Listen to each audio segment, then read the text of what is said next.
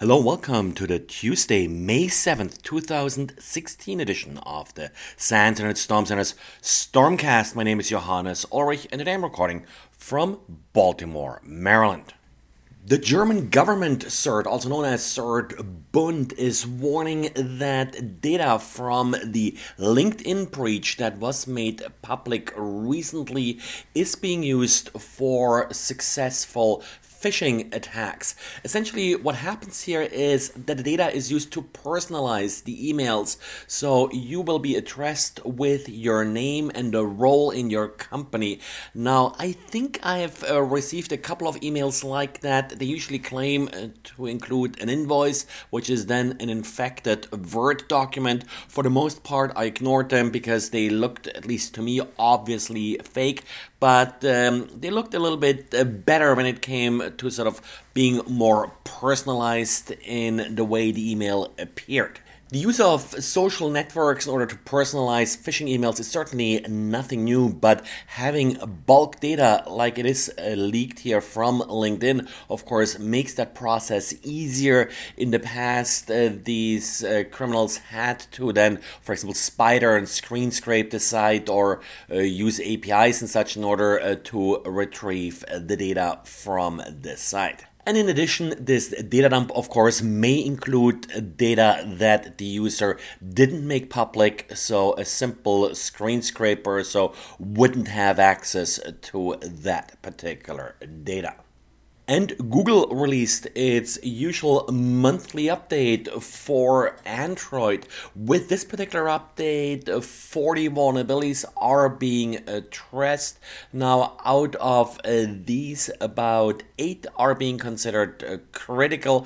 The focus uh, this month really appears to be drivers. Among the critical vulnerabilities, there are 4 out of 6 bulletins here that do affect drivers, for example, video drivers, sound drivers, GPU drivers, and then the Qualcomm Wi Fi driver. Of course, the last one being particularly interesting as it could potentially be exploited remotely. There's a second Wi Fi driver issue with the Broadcom Wi Fi driver, but this one is only rated as high, not critical. And as far as the number of vulnerabilities that are affecting a single component, Media Server appears to be again in the lead.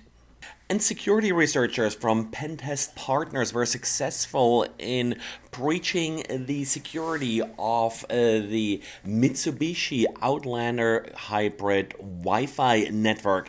This is kind of interesting because in this particular car, uh, Wi Fi access point in the car is used to connect to the car via a mobile app. So it doesn't use the usual web service or 3G data transfer in order to access these systems. The problem, however, is that that uh, the pre-shared key being used by the car, while it is uh, different for each car, follows a fairly simple pattern. So it's not all that difficult to actually brute force the key once you have an authentication exchange captured.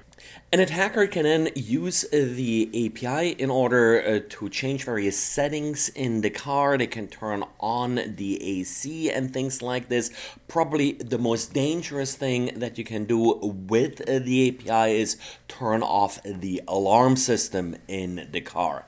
In addition, because these cars' Wi Fi access points do all use the same pattern for their SSID, it is also quite possible to track some of these cars in various uh, Wi Fi access point tracking websites.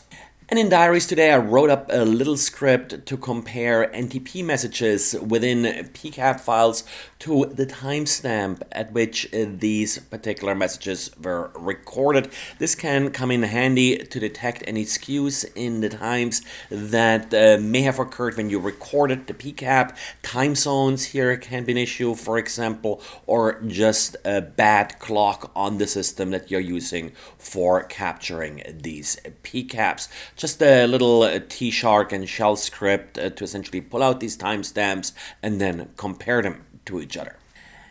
And Microsoft search engine Bing now, just like Google adds warnings uh, to links that may lead users to malware or phishing sites. So the listings are still shown, but there will be a prominent warning that will tell the user either that the site they're about to click on is probably a phishing site or hosts malware.